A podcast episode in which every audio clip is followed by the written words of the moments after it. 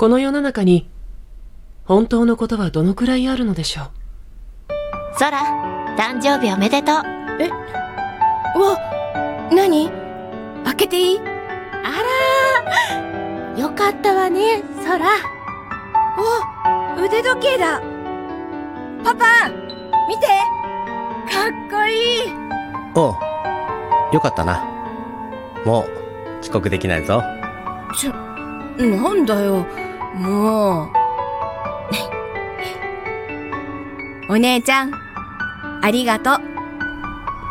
幸せな日々は儚く数々の出来事は夢だったのかもしれません。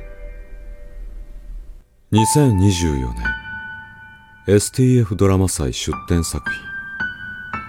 雪のような嘘の中で。